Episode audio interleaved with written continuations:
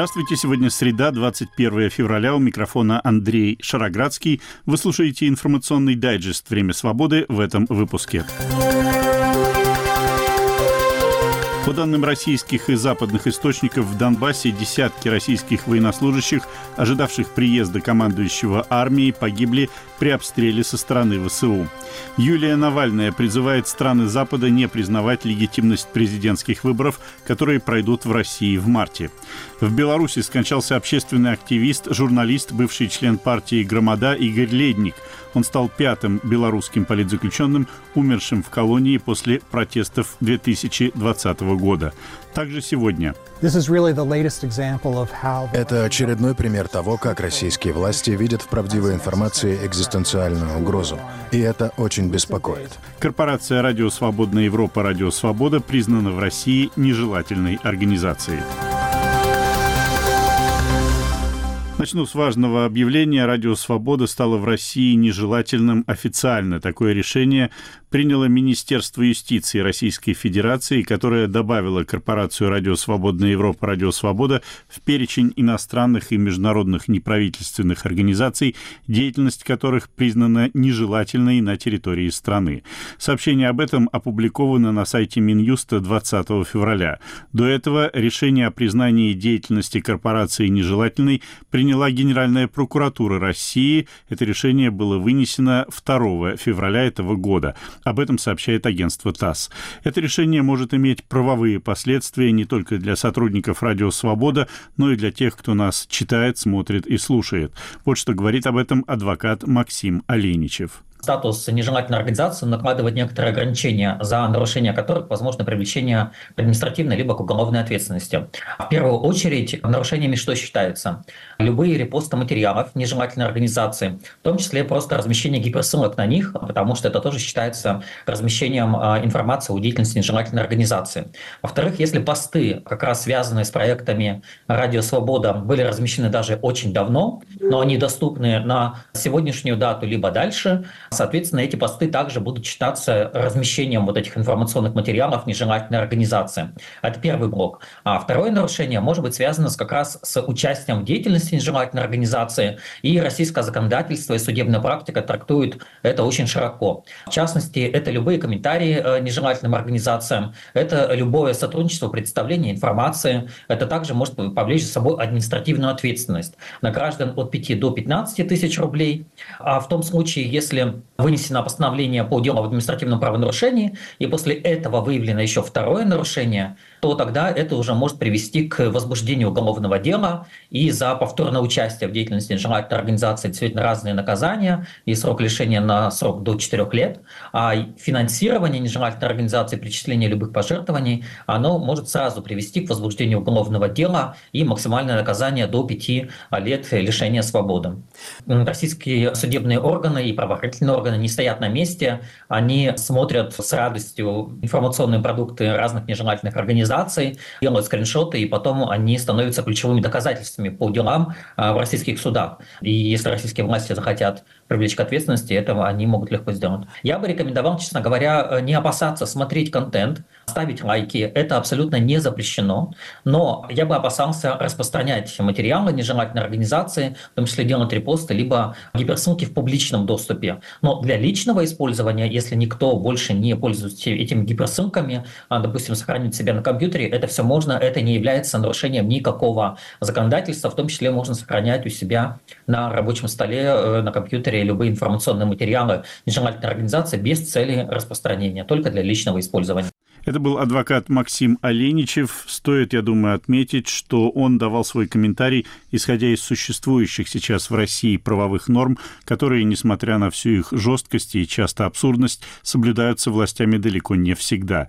Исполняющий обязанности президента корпорации «Радио Свободная Европа» «Радио Свобода» Стив Капус сделал по поводу признания в России нашей корпорации нежелательной организации следующее заявление –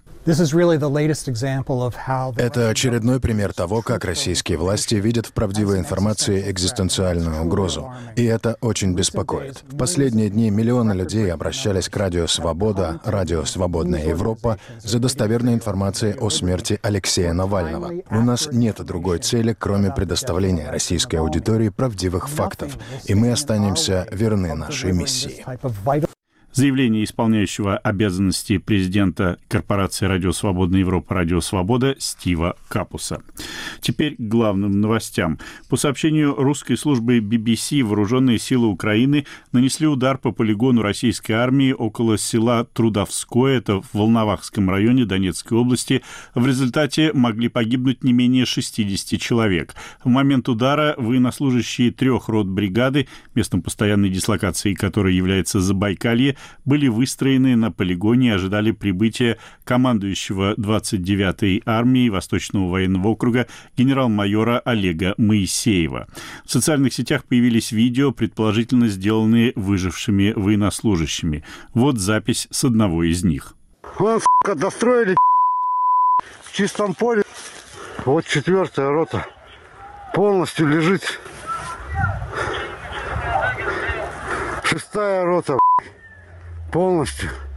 Глава Забайкалья Александр Осипов сегодня назвал информацию об ударе под Волновахой, цитата, «недостоверной и сильно преувеличенной». Министр обороны России Сергей Шойгу докладывал в это время Владимиру Путину о больших потерях украинской армии при отступлении из Авдеевки и об атаках на плацдарм ВСУ в районе села Крынки, это на левом берегу Днепра. Ветеран батальона «Айдар», ныне украинский военный аналитик Евгений Дикин, говорит, что, по его данным, при отводе украинских войск из Авдеевки могли погибнуть несколько десятков украинских военных. Вообще отступление на войне, а тем более выход из полуокружения, когда с трех сторон от тебя враги, это, в принципе, одна из самых сложных вообще операций, которые, в принципе, на войне проводятся. Я, возможно, кого-то из гражданских удивлю, но мне приходилось и наступать, и отступать, в том числе и выходить из окружения, например, в Луганском аэропорту. Так вот, наступать и даже штурмовать вражеские позиции, это гораздо легче, поверьте. Как раз вот именно организованно выходить, когда враги с трех сторон, это очень сложно. И хочу сказать, что как раз Авдеевская операция по выводу, которую обеспечивала прежде всего третья штурмовая штурмовая бригада. По сути, третья штурмовая зашла в Авдеевку, когда было понятно, что спасти город уже невозможно. И вот одно из лучших подразделений туда перебросили именно для того, чтобы организовать грамотный, нормальный отход всех подразделений, которые там были. Вот. И хочу сказать, что это полностью удалось. Как раз в этом плане, кстати, отсылаю тех, кто усомнится в моих словах, как в заангажированных. Вот просто почитайте русских военкоров. Вот тех, которые именно реально в полях, на месте, которые того же Мурза почитайте, которые реально именно там в частях. Они как раз именно выли и плакали нам вслед на тему, что ну да, ну Авдеевку, конечно, с громадными потерями взяли, но весь гарнизон полностью вышел и дальше будет против нас воевать, как так допустили. Ну а как допустили? Потому что именно грамотно организованно выходили. Знаете, нам есть чем сравнить. У нас был Иловайский котел, кошмарный абсолютно, когда мы вообще еще ничего не умели. У нас потом было Дебальцево, когда уже было лучше, но допустили некоторые грубейшие ошибки. И вот сейчас, ну это действительно очень правильно проведенная операция. А тут надо просто понимать еще одну грустную вещь. Дело в том, что совсем без потерь выйти невозможно. Больше всего несут потери последние подразделения, которые прикрывают прикрывают отход других. Вот те, кто уйдут именно последними, ну там по определению потери всегда есть. Да, что касается тех наших шести ребят, которые попали в плен и были расстреляны, вот это вообще было еще до начала общего выхода из Авдеевки. Это отдельная история, это была отдаленная позиция «Зенит», и с нее действительно не смогли, вот на нее не смогли уже прорваться, проехать транспортом, там не могли забрать шестерых раненых. То есть они, mm-hmm. они пешком идти не могли, а транспорт туда уже не мог проехать, там уже полностью все было простреливалось. И им действительно, шести людям дали именно приказ остаться, поднять белый флаг. И если бы мы воевали с нормальной армией, то ну, вообще это достаточно нормальная практика. Но, к сожалению, мы воюем не с нормальной армией, и э, зайти и расстрелять шестерых раненых под белым флагом, ну, это русское командование не глупое. Они отлично знают, что у нас сейчас очень острый снарядный голод, и они понимают, что, в принципе, эта ситуация может окончиться. Ну, могут в Конгрессе США наконец-то когда-то договориться. И они сейчас это окно возможностей будут э, максимально использовать и додавливать все, что смогут. Но вот яркий пример заявления Шойгу о Крымках. Заявление пока абсолютно не соответствует действительности, он явно опередил события, вот, но это нам сигнал о том, куда, скорее всего, будет один из следующих мощных ударов. После того, как они уже заявили, что Крымки э, взяты, что на самом деле совсем не так, плацдарм держится. Но теперь им деваться некуда, теперь я думаю, что как раз часть тех сил, которые освободились из-под Авдеевки, их срочно будут теперь бросать туда, выдавливать таки наш плацдарм. Купенск также является одной из очень важных целей. Э, я думаю, что туда сейчас тоже поедут э, те части, которые освободились после взятия Авдеевки. Это был украинский военный аналитик Евгений Дикий, фрагмент его интервью телеканалу «Настоящее время». Отмечу также, что американская газета «Нью-Йорк Таймс» сообщила со ссылкой на свои источники, что при отступлении из Авдеевки могли погибнуть и попасть в плен около тысячи украинских военнослужащих. И добавлю также, что сегодня стало известно, что упомянутый Евгением Диким российский военкор Александр Мурс-Морозов, написавший 18 февраля, что российская армия могла потерять при штурме Авдеевки до 16 тысяч человек, покончил с собой. 20 февраля пост военкора был удален. Время свободы. Вдова погибшего в заключении российского оппозиционного политика Алексея Навального Юлия в специальном обращении, обещавшая продолжать дело своего мужа, в последние дни проводила встречи в Брюсселе с представителями Европейского Союза. Юлия Навальная призывает западные страны оказывать помощь тем россиянам, которые уехали из страны, не желая сотрудничать с нынешним режимом и не признавать легитимность президентских выборов, которые пройдут в России в марте этого года. Вот фрагмент одного из письменных заявлений Юлии Навальной читает диктор. Путин убил моего мужа ровно за месяц до так называемых выборов. Эти выборы фальшивые, но Путину они все равно нужны для пропаганды. Он хочет, чтобы весь мир верил, что все в России его поддерживают и восхищаются им. Не верьте этой пропаганде, не признавайте эти выборы. Президент, который убил своего главного политического оппонента, не может быть легитимным по определению. Вводите санкции. Накажите его так называемых доверенных лиц. Их примерно 500 человек. Всегда делайте различия между Путиным и Россией. Люди, бегущие от войны и диктатуры, не наши враги. Им нужно сочувствие и защита. Их не следует наказывать. Им нужно помогать. Заявление вдовы российского политика Алексея Навального Юлии Навальной.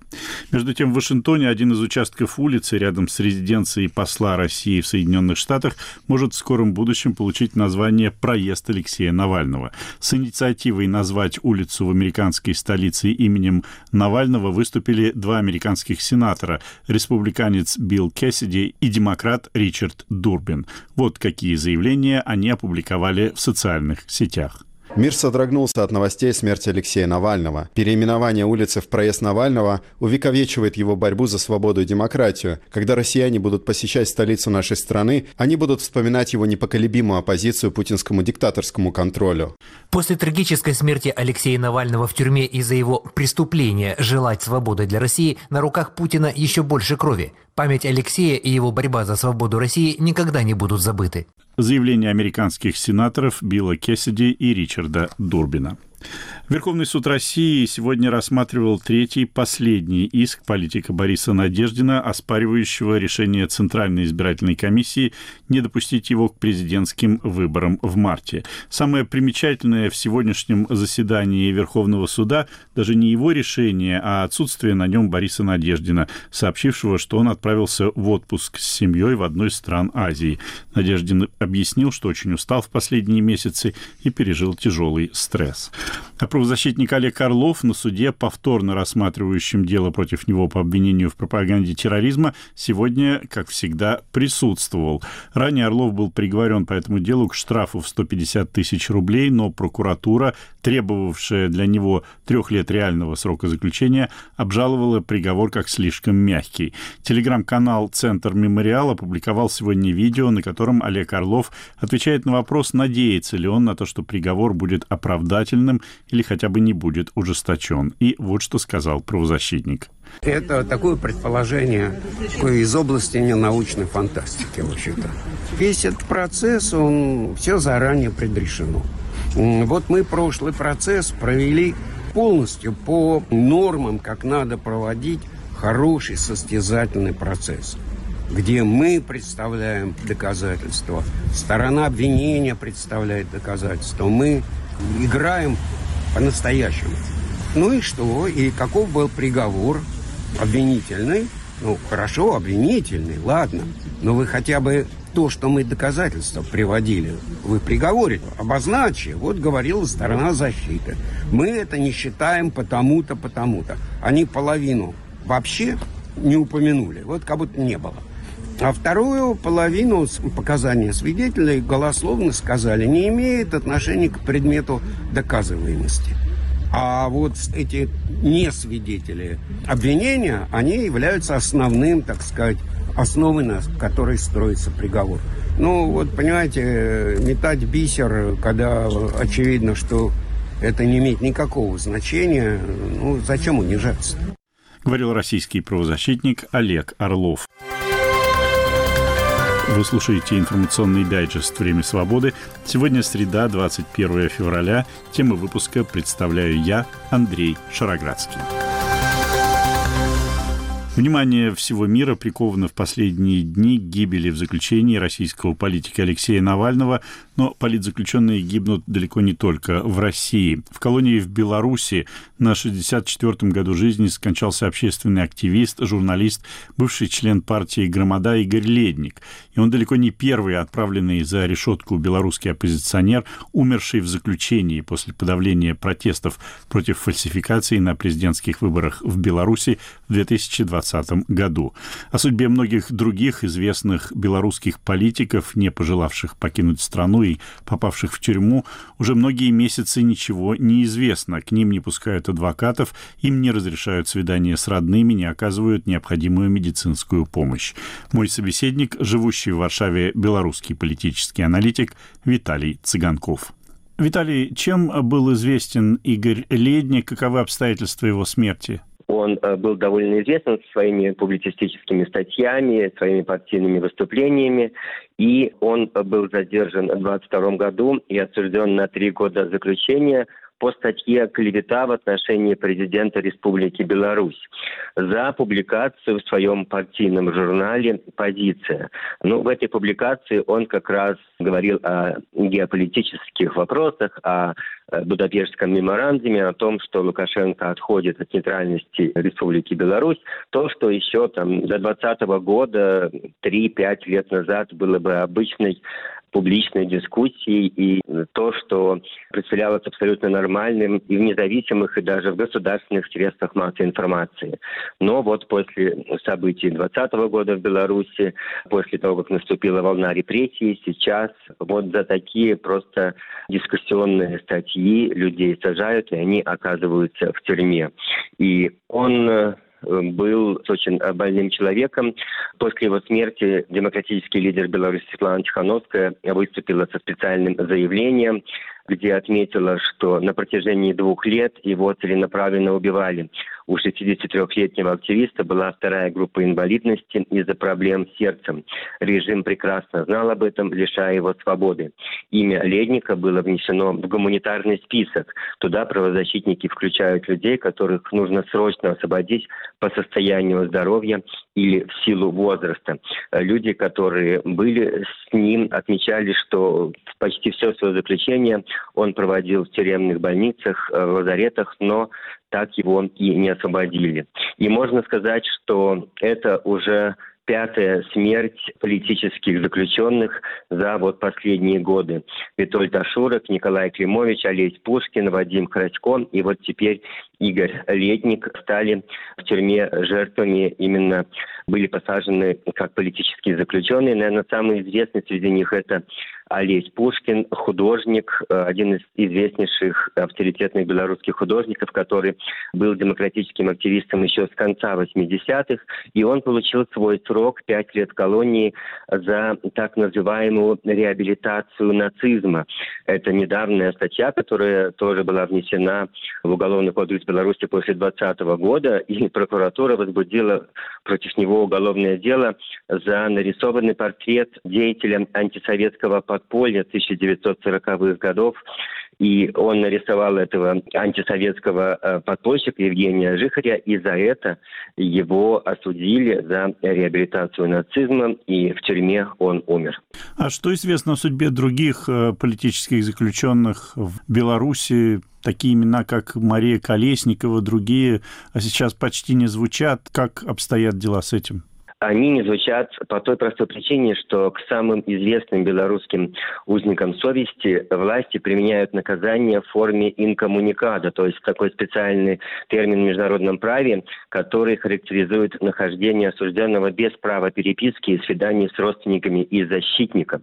Это приравнивается к пыткам и одновременно является средством, которое эти пытки скрывают. И вот уже более года ничего не известно о Николае Статкевиче, его жена, постоянно сообщает об этом в Фейсбуке. Кстати, недавно саму Марину, жену Николая Статкевича, э, посадили на 15 суток и выпустили. Она опять написала, что не имеет никаких просто известий о Статкевиче более года. То же самое и про Марию Колесникову. Прежде всего, самые известные политические заключенные о них меньше всего информации. Известно только, что э, многие из них часто попадают э, в СИЗО, в штрафной изолятор. Некоторых из них просто запрещают другим осужденным с ними общаться. Известны случаи наказания за то, что кто-то подходил там к Бабарыка и просто обменивался с ним парой фраз, и потом этого человека тоже сажали в штрафной изолятор и так далее. Поэтому сейчас в Беларуси всего около полторы тысячи политических заключенных, и самые известные из них вот в таком статусе, когда о них ничего не известно. А, например, есть другие, ну, скажем, явления, когда о злостном несоблюдении сроков отбывания наказания, есть такая статья, по этой статье людям просто добавляют новый срок. Это известный демократический лидер Дмитрий Дашкевич, это Полина Шаренда-Панасюк. Им уже добавляют второй раз за год сроки просто за то, что они там нарушили какие-то правила, буквально там не застегнули пуговицы. И более того, политические заключенные, которые отбыли свой срок и выходят на свободу, большинство из них э, вынуждены эвакуироваться из Беларуси, поскольку они понимают, что свободной и спокойной жизни власти им не допускают, начинаются проверки, начинаются придирки. Некоторых снова буквально через пару недель нахождения на воле против них возбуждаются новые дела за какие-то так называемые подписки на экстремистские материалы, за что угодно. Поэтому большинство политических заключенных, которые выходят на свободу, они сразу же вынуждены, несмотря на то, что этого не желают, но просто чтобы остаться на свободе, вынуждены эвакуироваться, уезжать из Беларуси. Я беседовал с живущим в Варшаве белорусским политическим аналитиком Виталием Цыганковым. Уже пять суток прошло со дня, когда пришло известие о смерти Алексея Навального, но российские власти под самыми разными предлогами отказываются не то, что показать его матери тело сына, но даже сообщить, где оно находится. Но такое скрытное, лживое поведение российских властей касается не только умерших политзаключенных, но и детей тех, кто сейчас заправляет в Кремле.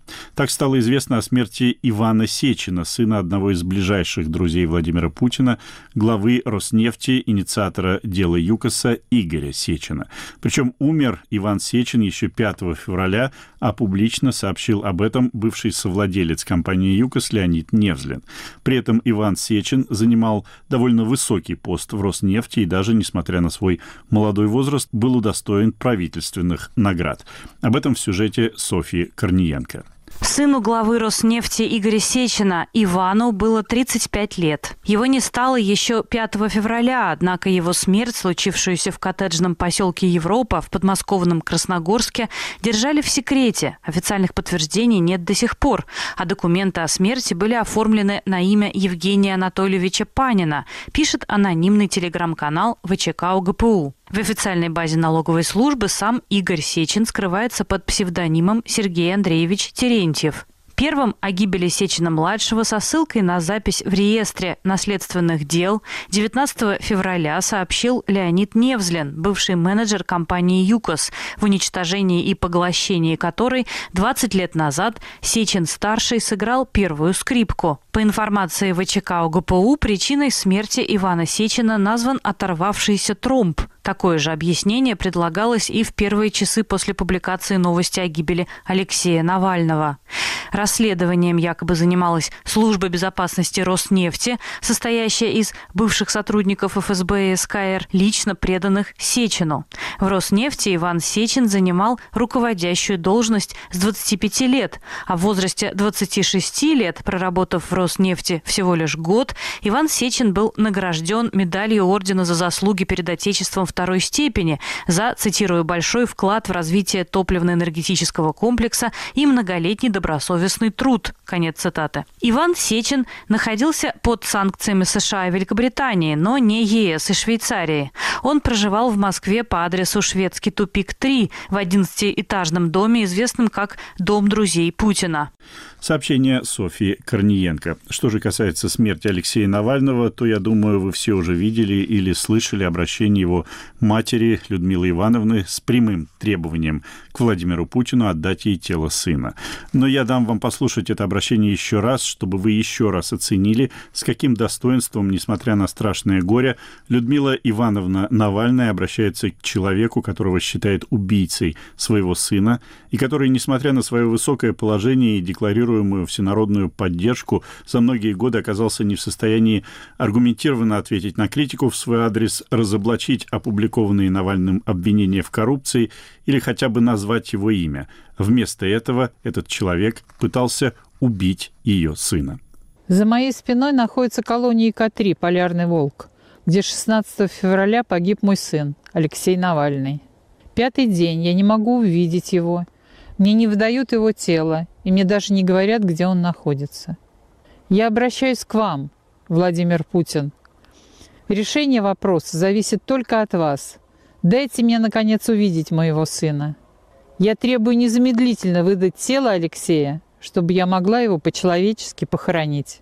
Это была мать Алексея Навального, Людмила Ивановна Навальная. Обращение в стихах к Владимиру Путину вчера опубликовал уехавший из России актер, режиссер и продюсер Семен Слепаков.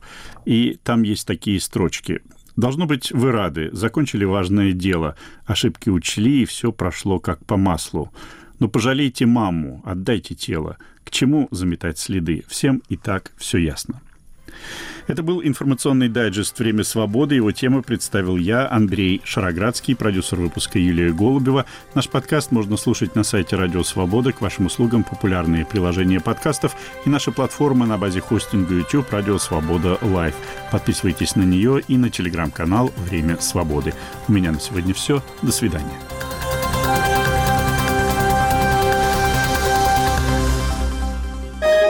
Студия подкастов «Радио Свобода».